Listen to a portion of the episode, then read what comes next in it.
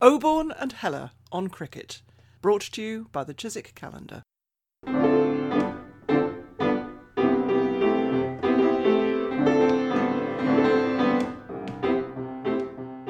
Hello, I'm Peter Oborne and I'm in Wiltshire. Hello, I'm Richard Heller. I'm in southeast London. Now, Richard, you were telling me of an event of some significance which took place last week. Yes, I had my first cricket net outdoors in London's Maida Vale, guesting with the Paddington Rabbits under social distancing conditions, and it worked very well. All my deliveries went to their planned place, and uh, I think all the batsmen hit them to their planned place as well. Did it feel natural? Uh, you know, any special procedures, or was it just normal? It was fairly normal, I had to think a little bit about keeping apart and how to return the ball. Mostly kicked rather than handed over, and um, none of the uh, you know embraces and high fives that characterise our normal nets. yeah, that's a relief. One um, distinct difference. Usually, when you know I appear in any net, you know, a, a, bowl in them, usually a horde of local batsmen arrive in the hope of sharing some of the feast. But not this last appearance. It was it was just ourselves. And uh, looking um, at the matter more globally, we've now had a game of cricket in Guernsey. We did. It was apparently a great success. It showed the possibility of cricket in social distancing conditions.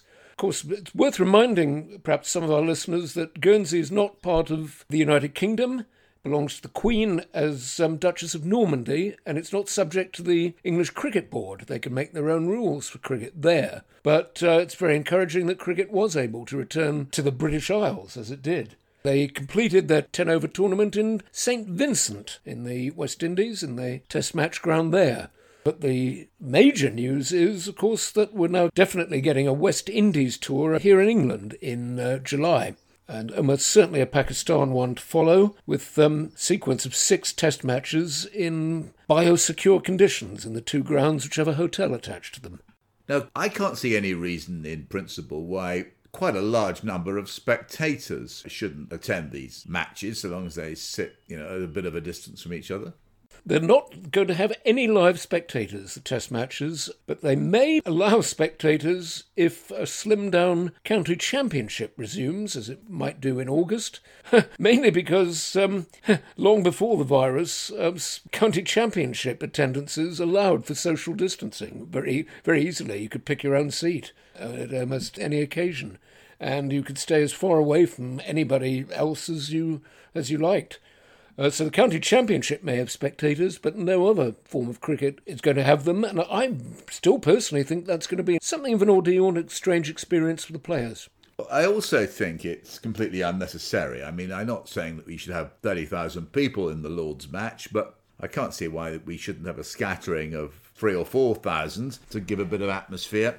And um, I have to say, I do feel a kind of envy for the people of Guernsey having the Queen in charge of them in her capacity of Duchess of Normandy rather than the wretched ECB, English Cricket Board, who don't seem to be dealing well.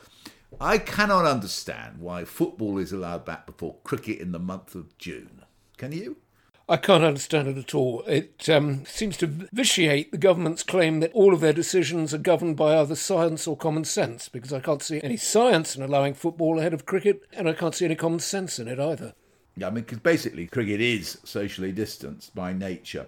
Anyway, let's move on from that because it gets me too cross.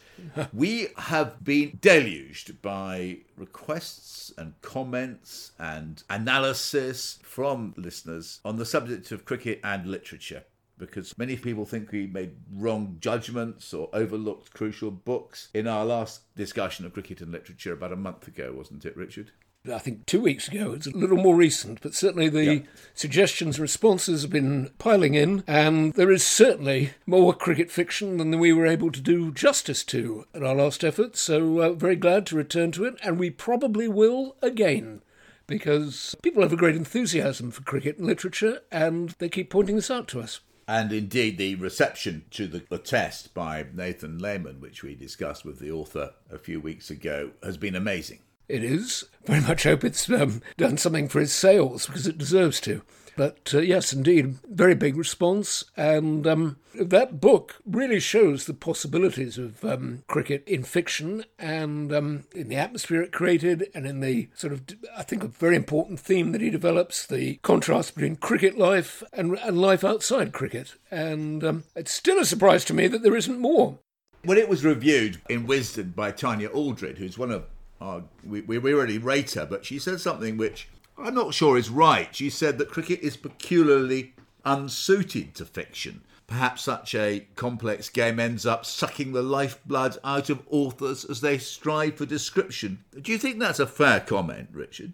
I'm afraid not. I have a great admiration for Tanya, but I think on that one she was talking what P.G. Wodehouse would describe as absolute rot.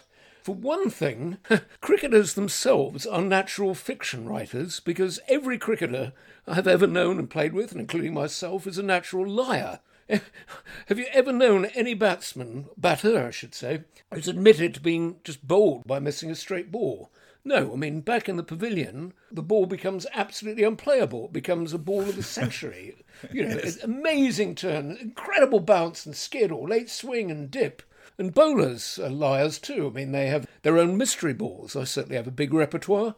And fielders, you know, never miss catches, uh, just miss catches. They're always like distracted by a giant hornet. So there's you know, cricketers are natural creators of fiction, uh, as I say, because they're liars.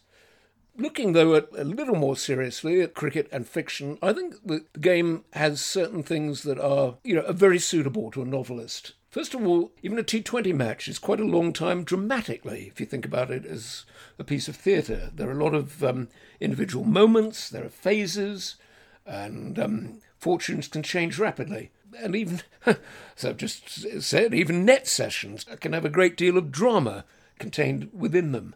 I think the game is sequential, a very important factor.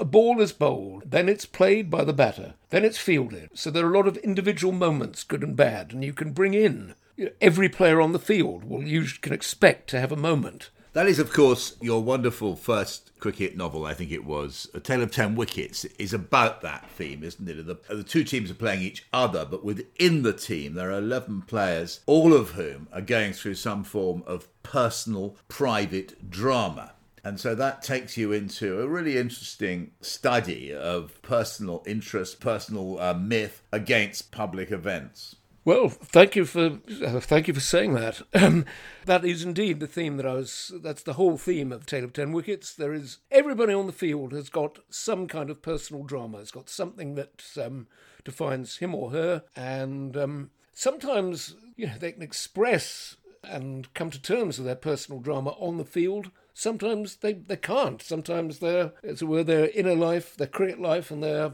non-cricket life fundamentally diverge, and that's you know very fascinating to write about and very easy to write about in the case of cricket. I feel. Of course, one of the themes of even actually at the top level, you get the player who will play always for the team. Ben Stokes, a classic example that when defence is required, he'll defend. When you need to go on the attack, he, he attacks. And the other players who play absolutely for themselves in a self interested way. Geoffrey Boycott, who we all love and admire and was emerged as one of the great commentators, but his batting was always open to the criticism that it was always done overwhelmingly with an eye to his average at the end of the season, and he rarely played, if ever, for the team itself. And so they got all these very interesting dynamics.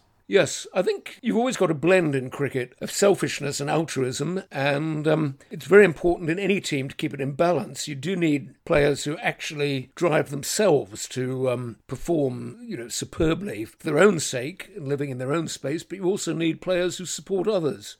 And as Nathan Leamon showed very much in his book, which describes a long partnership between two players who are pretty antipathetic at the beginning, um, long partnerships in batting depend on mutual support. One player takes a bit of the strike or gives the strike away when, when his partner actually wants it, and, and when his partner can score more off it. So, um, yeah. And of course, there are players who do exactly the opposite, who notoriously will avoid the faster bowler when he comes on or the unplayable spinner and will allow the rookie batsman or the other batsman to, to, just to take it on the chin and possibly even feel a vindictive pleasure when that batsman or bat, batter is out. Uh, and that's a very notorious and noticeable theme in, in Test match cricket. You can see it. See it. I'm not going to name people, but there are a lot of there are famous players are coming to mind as I speak.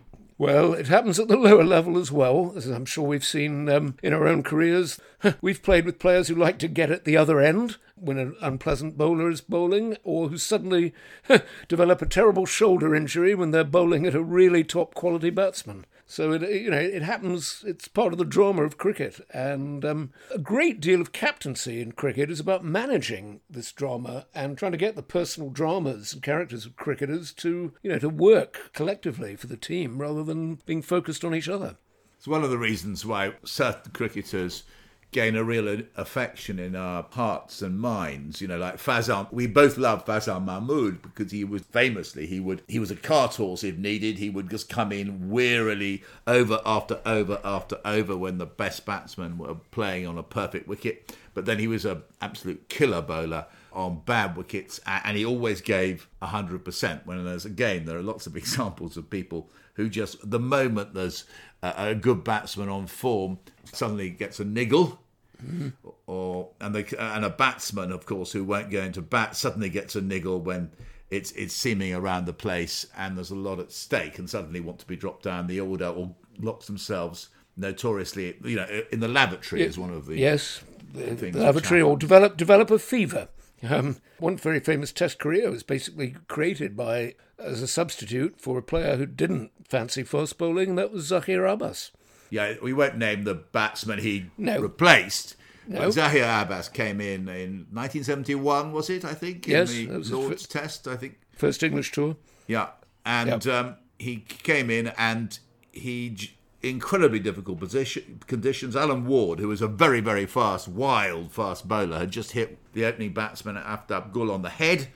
Zaheer came to the crease and he was out I think he scored 214, was it, Richard? 274. Yeah. And at Edgbaston. Edgbaston. And um, but Zaheer only came into that into the Test squad because another batsman simply didn't fancy playing a fast bowler at a county game, and Zaheer came in instead at number three and made the place his own. So he got his opportunity, fortuitously by through another player's, you could say, selfishness or cowardice even well, you know, we all have our moments. We all, you know, I wouldn't reproach him for that. But um, things can sometimes work out for the best. Even uh, it's one again part of the charm, part of the drama of cricket. Somebody, huh, somebody's behaviour you don't approve of sometimes can work out for the better of the team.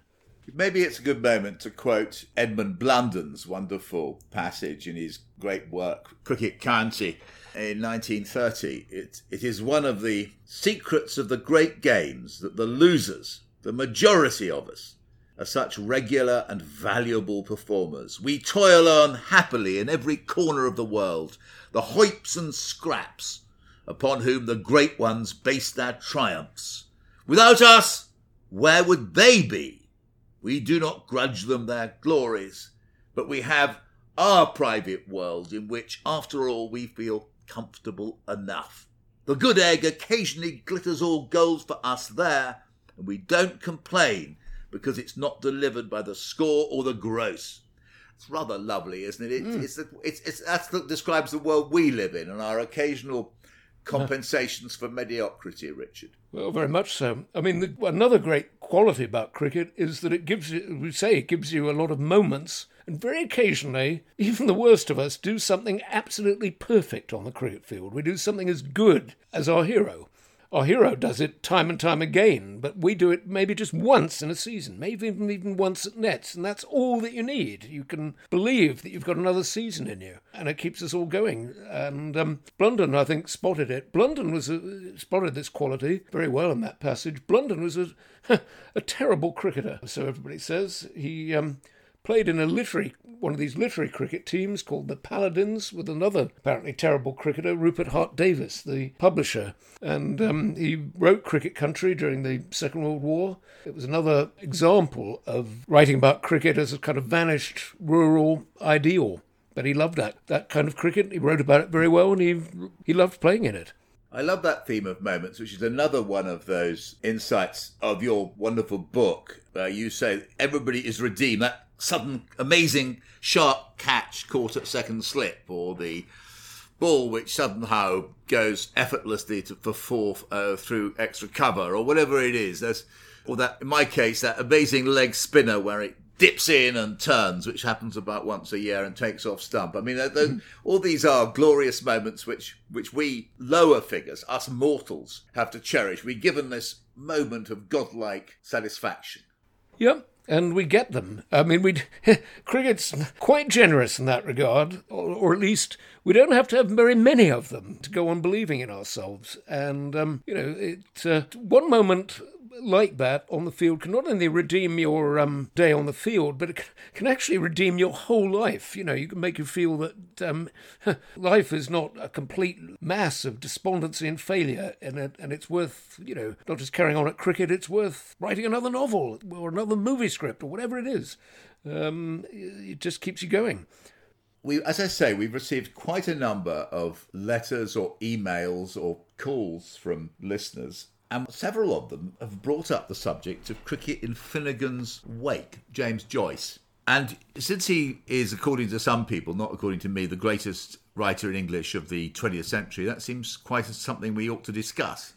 Well, yes, it is. Um, I agree with your view of James Joyce. I try and read Finnegans Wake about once every decade, and I, I give up on it. And I'm, I hadn't got to, I think it's page 583, where um, the great cricketing passage comes up, but there's a terrific passage. Uh, he did love cricket, James Joyce, and um, played it as a schoolboy. And um, there is a long passage where his two central characters make love to a, a sort of erotic montage of cricketers' names. It begins wherever she, forgive my accent, wherever she drove behind her stumps, for Tidsley wink through his tunnel cleft bag slops after the rising bounders Yorkers, as he stud and stoddered and trotted and trumpered to see had Lord Harry's Blackham Bobby Abel. You know, it, it, does take some imagination to put a lot of late Victorian cricketers. Bobby Abel was Surrey, wasn't he? He was Surrey. There's uh, so who have we got here? We've got Tidsley, we've got Tunnicliffe, Stud, we've got Stoddart, we've got Trot rather than Trutted.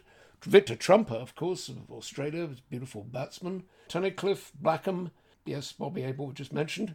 Yeah, Bobby Abel uh, was a very dour figure indeed, sort of fairly short and squat, but formidably effective, particularly on a bad wicket. There's a biography of him by David Kynaston or Kynaston, who wrote that joint book with Stephen Fay about Swanton and Arlott. And it brings out this dourness of the Abel character. And you really can't think of somebody less appropriate to turn up in the middle of a sex scene written by uh, James Joyce in Finnegans Wake. Yes, of course, it's not in there, but W.G. Grace gets a lot of um, punning references in Finnegans Wake. Big cricket fan, Joyce. It um, you do have to get through a lot of Finnegans Wake to get to the to the cricket passages, and I don't think he's ever going to be classified as a as, as, a cricket writer, as a cricket. Well, except except it comes back again and again. You get it, don't you, in Portrait of the Artist, which is an easier read than yes, uh, Finnegans Wake earlier. by some distance. He goes on about cricket quite a lot. There, they said pick, pack, pock, puck little drops of water in a fountain slowly falling in the brimming bowl. It's quite beautiful, that. It's a description of the sound of cricket bats through the soft grey air. Yes. Mm, it is beautiful. He, he would be. I do like to imagine. James Joyce never got a um, an obituary in Wisden, unlike his disciple and his secretary for all time, Samuel Beckett. I'd like to think of James Joyce's Wisden obituary. I think it would follow the pattern of Beckett's. You know, showed early promise as a schoolboy lob bowler at Clongowes School, but later turned to experimental literature. You know, um, you know after and uh, there's a terrible mistaken, you know, departure in his. yes. On the, I mean, it does draw attention though. The two greatest, even some would say, Irish writers of the 20th century, Joyce and Beckett and of course, Joyce, you know, was the inspiration for Beckett. Beckett was his pupil, his research assistant for Finnegans Wake, and both of them cricket fanatics. And that's very surprising. And I think that it partly it shows the intensity, which some people don't have forgotten about, of Ireland's cricket tradition. That certainly before partition in the south, it, was then almost the national game before De Valera tried to move away towards Gaelic sports. And somebody like Joyce, who got a conventional middle class education, was had loads of cricket. And then Joyce loved cricket. His pupil and student Beckett loved his cricket. He did. He played for Dublin University and he played first class cricket. And of course, many people would say that Pinter is the the British playwright, not the Irish playwright, but Pinter is really a, a popularization of Beckett in the same way. Some might say that Beckett is a popularization of Joyce and Pinter of course famously adored cricket and set up his own cricket team and wrote actually beautifully about cricket in many many ways. Now you have a very interesting tradition you do, as you say, very strong Irish tradition. Was attacked by you know by De Valera. It just shows how cricket can be vulnerable to um, political and sort of cultural interference by a hostile government. But it's obviously never gone away, and it's um, you know very powerfully revived. And delighted to see Ireland taking its place as a you know full member country. And indeed, uh, produced some of the most brilliant players of our time. Now, moving away from Joyce, we've also we've had a letter or two about Peter Wimsey and Dorothy Sayers, haven't we? Yes, a, um, a listener pointed out that um, Peter Wimsey, Dorothy Sayers' hero, is a brilliant cricketer at Eton and Balliol, and one of her mysteries, Murder Must Advertise, is a very cricket's a very integral part of the plot. Um, Wimsey's trying to pass himself off as a an ordinary player, you know, he's under an incognito, but he's just, he gets hit by a fast bowler and he can't resist showing that he's a really class batsman and retaliating against the fast bowler and he almost gives the game away. But he, he finally gets the murderer through a cricketing clue. And I won't do a, a spoiler because um, perhaps people will enjoy reading it. But yes, he was a very much, you know, he's a cricketer. I might just point out, as, uh, from another listener, that Flashman is a cricketer the anti hero of Tom Brown's school days. He's revived by George MacDonald Fraser in Flashman's Lady. In the second one, Flashman takes the very first hat trick in cricket, and needless to say, he does it by a, a thoroughly dishonest appeal. So it's um, subverting the Thomas Hughes tradition of cricket. For it's a game for manly empire builders. It's also a game for for cads and cheats, and um, that oh, rather conveniently takes us on to Simon Raven. well, we got a letter. We had a long letter from somebody who absolutely is the opposite of a cad or a cheat, the irreproachable Muin Afzal, who worked for many years as a sort of one of the Sherpas at the Pakistan Treasury, uh, and he's on the, sits on the board of so many of Pakistan's great companies. Now, he has written to us at some length following our discussion last week about Simon Raven and saying we didn't take Raven seriously enough. Do we accept Muin Afzal's strictures? I think I would. Yes, I think we should put our hands up to that because um, Simon Raven's, very, you know, is very funny, very subversive as a writer. But if you read Simon Raven's novels, particularly the Arms for Oblivion sequence, they do tell you a lot about English social and cultural history in the 50s. And they there's a sort of overrunning. There are a lot of cads uh, and bounders and um, chancers in Simon Raven's novels because that's kind of part of his message. English life, including English cricket, is the gentlemen and the traditionalists are giving way to the chancers and the and the cads and. It's a very powerful theme, and, and he works it through very well in all of those novels. You wrote one standalone novel, Close of Play, which sort of brings the, this theme very strongly out, in, and it has a lot of cricket in it. And it's really a novel in which the gentlemen strike back at the cads at the end. A brilliant schoolboy cricketer becomes a sort of louche, decadent, but very successful figure, becomes a sort of high class pimp and brothel keeper. And he's summoned back to a match at his old school in front of his old headmaster, and um, don't want to give anything too much away, but he's actually murdered um, by the gentlemen, by the traditionalists, to um, preserve his image for the um, as the pure, honest schoolboy for the headmaster.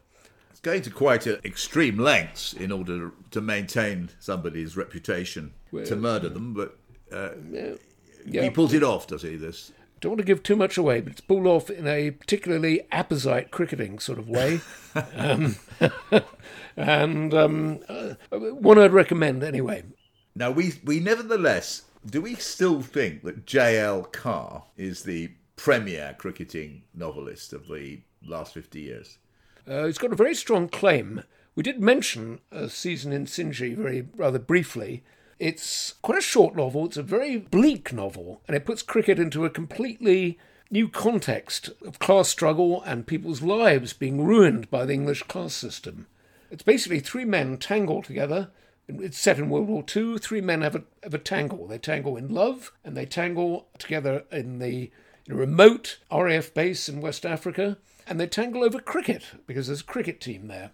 And um, one of these characters is an officer, Turton, and he uses his power as an officer to wreck life for all the other players, virtually everybody he encounters, or certainly all the other ranks, including the cricket team. He takes over the cricket team, he wrecks the cricket team. The original founders of the cricket team kind of fight back just, and the cricket team, they seize, as it were, seize back the cricket team from him and uh, in its very last match, they get a very symbolic, hard earned draw. It's very symbolic that's the best they can do in the face of the class system. The working class will fight back and they can just about get a draw. They can't win. Um, I say, very bleak novel, takes the cricket out of the context of, um, you know, sort of happy rural idyll. Does this book, you make it sound almost analogous to those the classic works, which like the loneliness of the long distance runner by Sillitoe or the Sporting Life by Storey, de- dealing with different. Sporting Life was rugby league. I mean, dealing with different sports, but very much emphasising uh, the class struggle or the the class element in British life. They were, yes. They, they were roughly contemporary, but all three books products of the 30s. The other two books, more familiar as films, very successfully filmed, and they are. But this theme of sport as class struggle, there are, uh, sport is a way of the uh, the lower classes not accepting the establishment and fighting back against it uh, with varying degrees of success.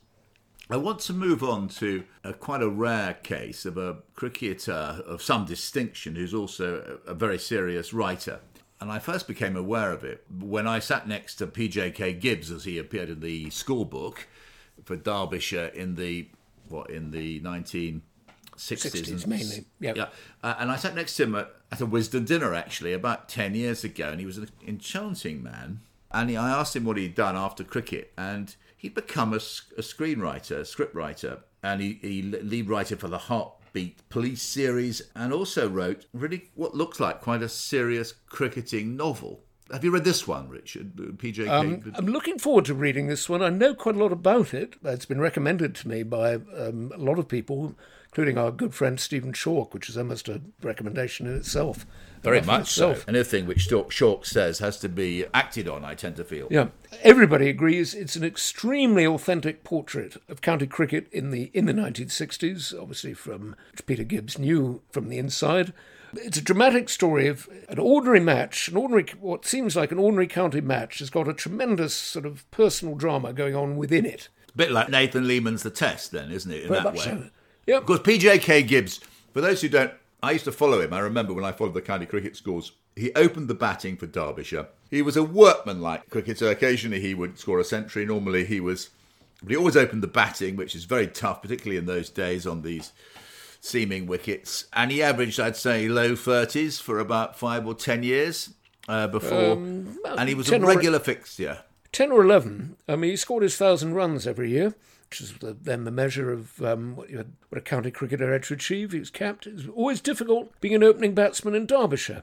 Wickets seam up there, and um, don't get all that many high scores up there and high averages up in Very Derbyshire. chilly as well, playing up in Buxton. Can be, yeah. I went to school in Derbyshire, and uh, the, the wind can blow there sometimes. I, do you know, I, but I'd love to have him on to interview Peter Gibbs about cricket in the 60s and also about how you then evolve and apply those skills you learned on the cricket field in a completely different sphere as a writer. It is. His novel, uh, Settling the Scores, published in, I think, uh, 2012. It's quite a long time after he retired, but it's a very authentic novel about the 60s. The off field life is um, very authentic too. Cricketers had a lot more. a lot more nightlife in those days, and um, that's very well observed too. And it's interesting that he could remember it so well after a gap of perhaps record it so well after a gap of nearly 40 years. Paul Morrison's Wondrous Oblivion, which was made into a film, I think. It started out as a oh, film. Started out as yeah, it's novelised afterwards. Yep. Hmm. That is also on that time, isn't it? The 60s. Uh, it is. It's intended for children, but it's actually got a lot of content for, for adults. And it is set very firmly in 1960. A 12 year old boy who's cricket crazed, London boy from a Jewish family, is coached by the West Indian neighbours who move in. And initially, his family are trying to, you know, make it in English society, become accepted, and originally for that reason, he betrays them. But then they get united again through cricket, and um, it's a very, very happy ending. They actually are all playing a cricket match in which um, Frank Worrell and Garry Sobers, you know, join in, which is a very nice fantasy. Uh, but it tells you a lot. That uh, though intended for children, it does say a lot about English social history in the and cricketing history in the in the sixties. Certainly, I was twelve when I was exactly the same age as the the young hero, and I can remember I wasn't a victim of racism, but I can remember everything that sort of shaped his life and the and his cricketing heroes. That uh, scene playing cricket against Worrell and Sobers means that you can date the novel absolutely precisely to the summer of 1963 because that was the team led by Frank Worrell and with Sobers absolutely at his peak. It was one of the greatest ever test series in England because you had that great West Indian team. You had a, a real great series because West Indies won with that great Hunte century in the first test, and then you had in the second test at Lords, it could have gone either way. The match seesawing and Cowdrey coming out with his broken arm at the very, very end to save the match against a thunderous Wes Hall, and then Trueman at the very end of his career producing one of the great spells of Test match history to clear up the the um, the West Indies second innings in the third Test. It was one of the great match tours, and also made particularly moving because Frank Worrell, who one of the rare players really who transcends cricket altogether, is a figure about the emergence of West Indies on the global stage. He would have become one of the great statesmen, and tragically died in his very early forties and was lost to us. And Sobers went on. So that was, you can date that novel to that great year of cricket. That is that era. Just one tiny little correction that always needs to be made. It's very brave of Colin Cowdrey to go out in that last Wes Hall over.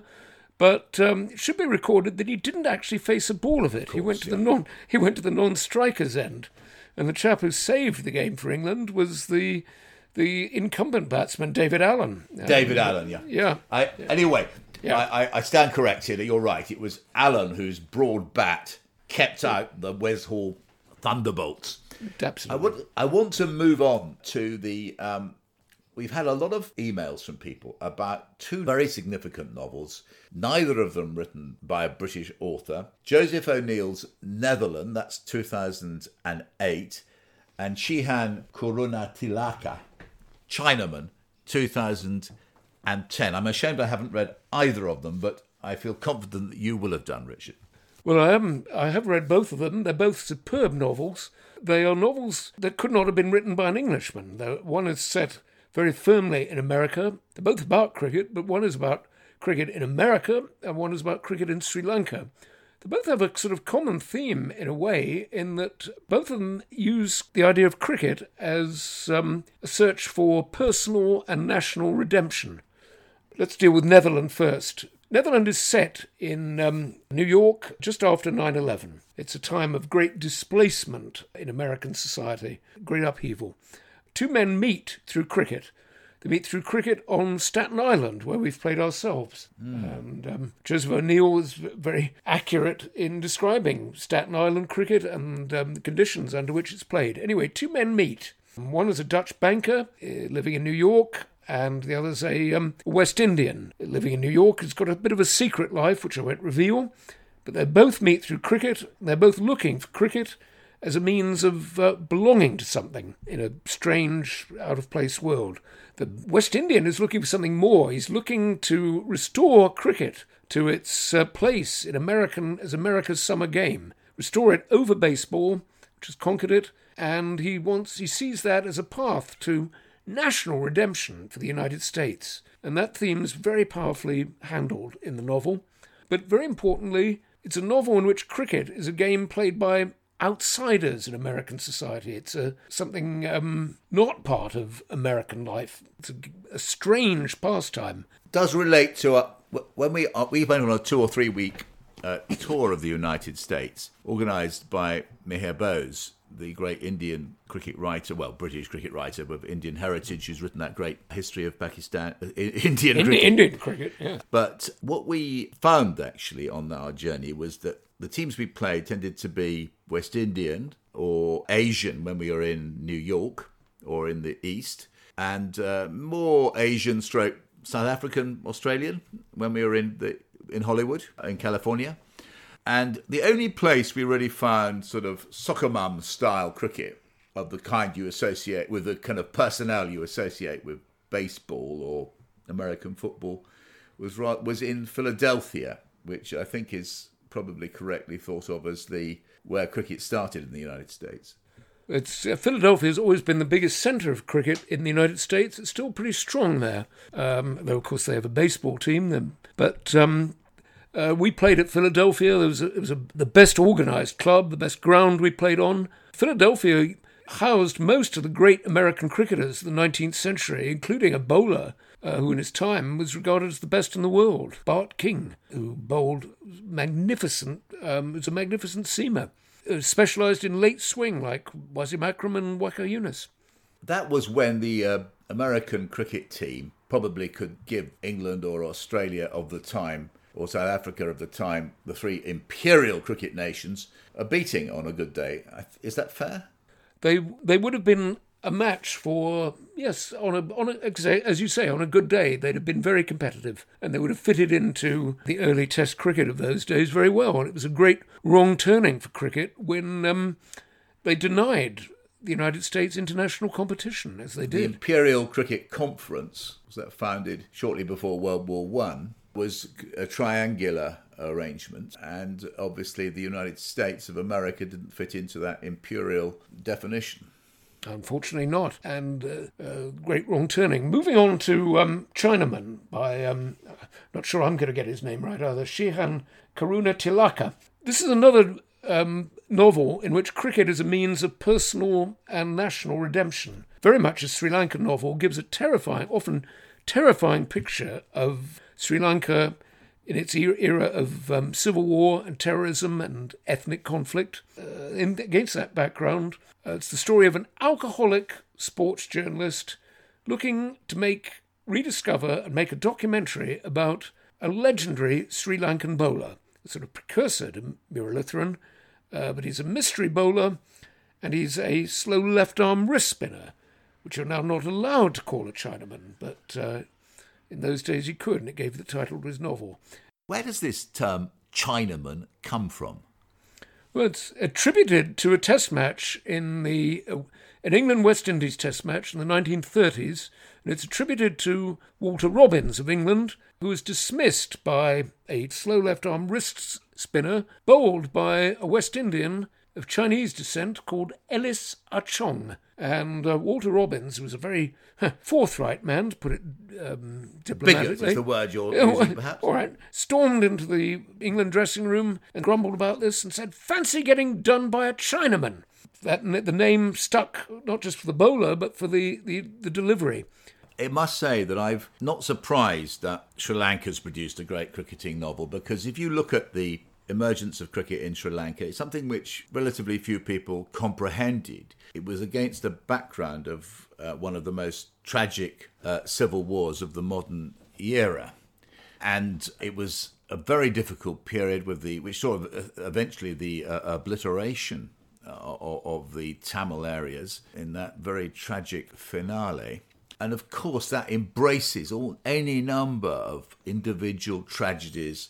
And one very fascinating study, which is Muralitharan, possibly the greatest bowler of the modern age, spin bowler, who was a Tamil. And how t- Muralitharan will have dealt with that conflict within himself is a fascinating question, and it's a major story. It reminds me of uh, the kind of conflict of loyalties engaged in, in when the secessionist struggle happened in Pakistan uh, in the late 60s and, leading up to the creation of Bangladesh in 1971. Was, but I think the Sri Lankan conflict went deeper because obviously it was confined to as it were, one small island. And um, some of the descriptions in Chinaman of what went on there are really quite harrowing. You've got um, people being rounded up on, on a bus journey um, by, uh, you know, Sinhalese extremists and made to pronounce certain words, shibboleths.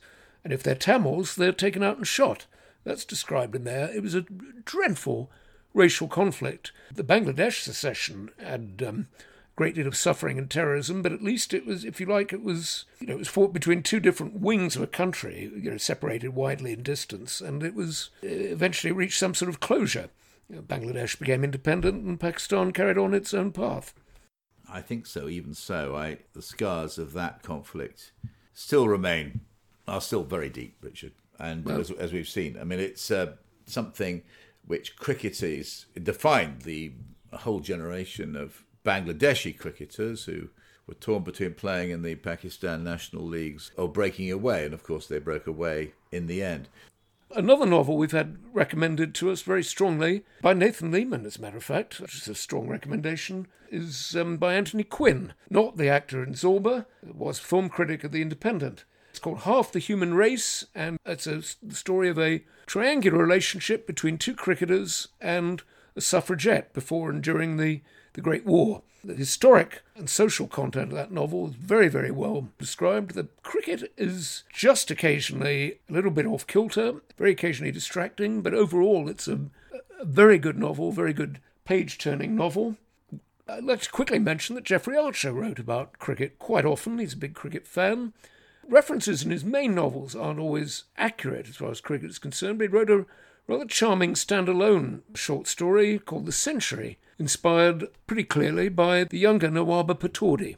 Mm-hmm. It's a very rather charming, rather old-fashioned story. It could have um, it's got an ending of an exhibition of mutual chivalry between the Oxford captain and the Cambridge captain, which could have come straight out of a Victorian schoolboy story, and I don't mean that in an uncomplimentary way. Absolutely not. Those many of those Victorian schoolboy stories were magnificent, I think, and that mm. would, of course, have been the Nawab Pataudi before that wretched car accident which caused him to lose one eye. Uh, yes. Uh, and turned him from being one of the greatest cricketers of all time, which he would have been, comparable to Bradman, I think, mm. uh, to just being a, a decent journeyman test player. Not bad at all. Well, I think a little better than journeyman, but certainly not absolutely. You know, he didn't never reach the height that he would have. It is amazing to. It's astonishing. I mean, he played with one eye, and the, uh, virtually only a few months after losing his eye, he was playing a, a Test series in the West Indies against some of the fastest bowlers in the world. Gilchrist uh, would have been amongst them, I'm guessing. I think Gilchrist Terrifying. had been sacked. I think he'd been sacked by then, but they still oh. had they still had Hall, and I think Griffiths was in that. Griffith was in that series. Um, the bravery he, of hmm. now of who was such a romantic and he only an attractive figure, and only um, died a few years ago, actually. Yes, that's that's right. Finally, we ought to mention a great discovery by our friend um, Afzal Ahmed in Karachi. We have received a lot of interesting communications from Afzal, who's taught us so much about the game of cricket and has set, set right so many of our mistakes too. I have to say. He is. He's a amazing cricket collector and statistician in Karachi, though he's professionally a banker. He really should have a post as Wisden's errata editor uh, he really should. because uh, I think he could correct single handedly any Wisden since it started in, in 1864. Uh, but the great discovery that Afzal gave us was that um, Garry Sobers uh, put his name to a novel. You really ought to have known that, given. I uh, should have done, because he was um, my mastermind subject of mine, in fact, in my first final. But um, I hadn't known that, and I wish I'd known that when I met him shortly before that final, we could have compared notes as novelists, since I c- couldn't possibly compare notes with him as a cricketer. When you met Garry Sobers, you didn't raise the fact you'd both written cricket novels. I, I, well, I, I hadn't, um, I wasn't aware of his cricket novel. It's called, um, it's a novel intended, I think, for children. It's called Bonaventure and the Flashing Blade. It's on order. I'm looking forward to reading it. It's interestingly, it's a sci-fi novel because it's about a young chap who's a, a good cricketer, but he's a computer geek. And this is in the, it's set in the 1960s. Remember when computers were still pretty new and were massive and had to live in their own room. Not a sort of personal computer, but it anticipates by about 50 years the use of computer data to make, almost manufacture great cricket teams and great cricket players. We always said that Garry Sobers was a man ahead of his time. Well, he is in this, quite startlingly ahead of his time. He writes himself, I gather, into the novel. Some of it's in the first person, so looking forward to reading it, and I'll give a report when it arrives. Now, we didn't find any novels in our so far dealing with women's cricket and also the very important theme of cricket in the northern leagues, which is often neglected by the kind of official accounts of English or British cricket. I think that's right. I think that's a, a whole, obviously, what an entire gender, I think, so far ignored in cricket fiction, and um, basically an entire region and an you know an entire classes of uh, of English cricket ignored as well. I mean, it's all all this sort of lost pastoral village rural cricket is all very well, and we can get misty eyed about it, but actually, at the heart of recreational cricket are the northern leagues. Well, not just recreational cricket; they are the passageway for yep. very, very many cricketers into the professional game, and they're the only thing that rep- they are a vital part of the structure of English cricket. Nobody's, as far as I know, nobody's treated them in fiction. I tell you what, though, I mean, C.L.R. James, the greatest cricket writer of all time from any country, he, of course, wrote about it. I mean, his accounts of seeing Wilfred Rhodes go out to bat and so on, marvellous. Yeah, and of course, he was very close to Constantine. Yeah, Learie um, Constantine. Learie Constantine, was... who made his um, really made his name in English life as a league cricketer uh, for Nelson. for Nelson, wasn't it? In Lancashire, he that he played for, I seem to remember. Yeah, and they're very. He gives a, C.L.R. James describes uh, Constantine and Nelson very, very well. But that this is fact. Nobody's used this this whole setting, as far as I know, nobody's used this imaginatively yet. Well, maybe uh, we're missing out some unknown masterpiece. In which case, please mm. write an in. A, and Richard's got a. You've got an address to write to now, haven't we? We do have our own address now, which I'll repeat: Oborne Heller Cricket, all one word, at gmail.com. I'll repeat that: Oborne Heller Cricket at gmail.com. But um, don't send send uh, synopses of books or novels, still less MS, uh, to that address because we will steal them afraid so. That's that's the um, that's the way of it. It's a great danger for any writers. So uh, please write your novel, but, and hope you get it published. I hope you find an agent, but don't send it to us. I hope that listeners have enjoyed today's conversation because I have really enjoyed talking to you, Richard. I've enjoyed it hugely too, Peter. Always a pleasure. It reminds me of our railway journeys in Pakistan together. Just mentioning, if I may, one other letter I received from a very nice um, lady listener. She's asked us to use the term, wherever possible, batter rather than batsman, and I think that's fair enough. Because of the rise of women's cricket, it's right, I think, to use gender neutral uh, words whenever we can. It did occur to me that there is still all the other terms are gender, gender neutral except one. And perhaps I could put in a plea for listeners to come up with a gender neutral expression for third man. because third person sounds absolutely ridiculous. you do yes, that's a brilliant point. How do we deal yeah. with this conundrum? Thought of, I mean, I thought of one or two myself. They're not terribly descriptive. Deep gully or deep angled point, but I'm sure listeners can come up with something better than than that. And if they do, please again give them to that that email address: Oborne Heller Cricket at gmail.com. On which note, it's goodbye from me, Richard Heller in London. And goodbye from Peter Oborne in Wiltshire.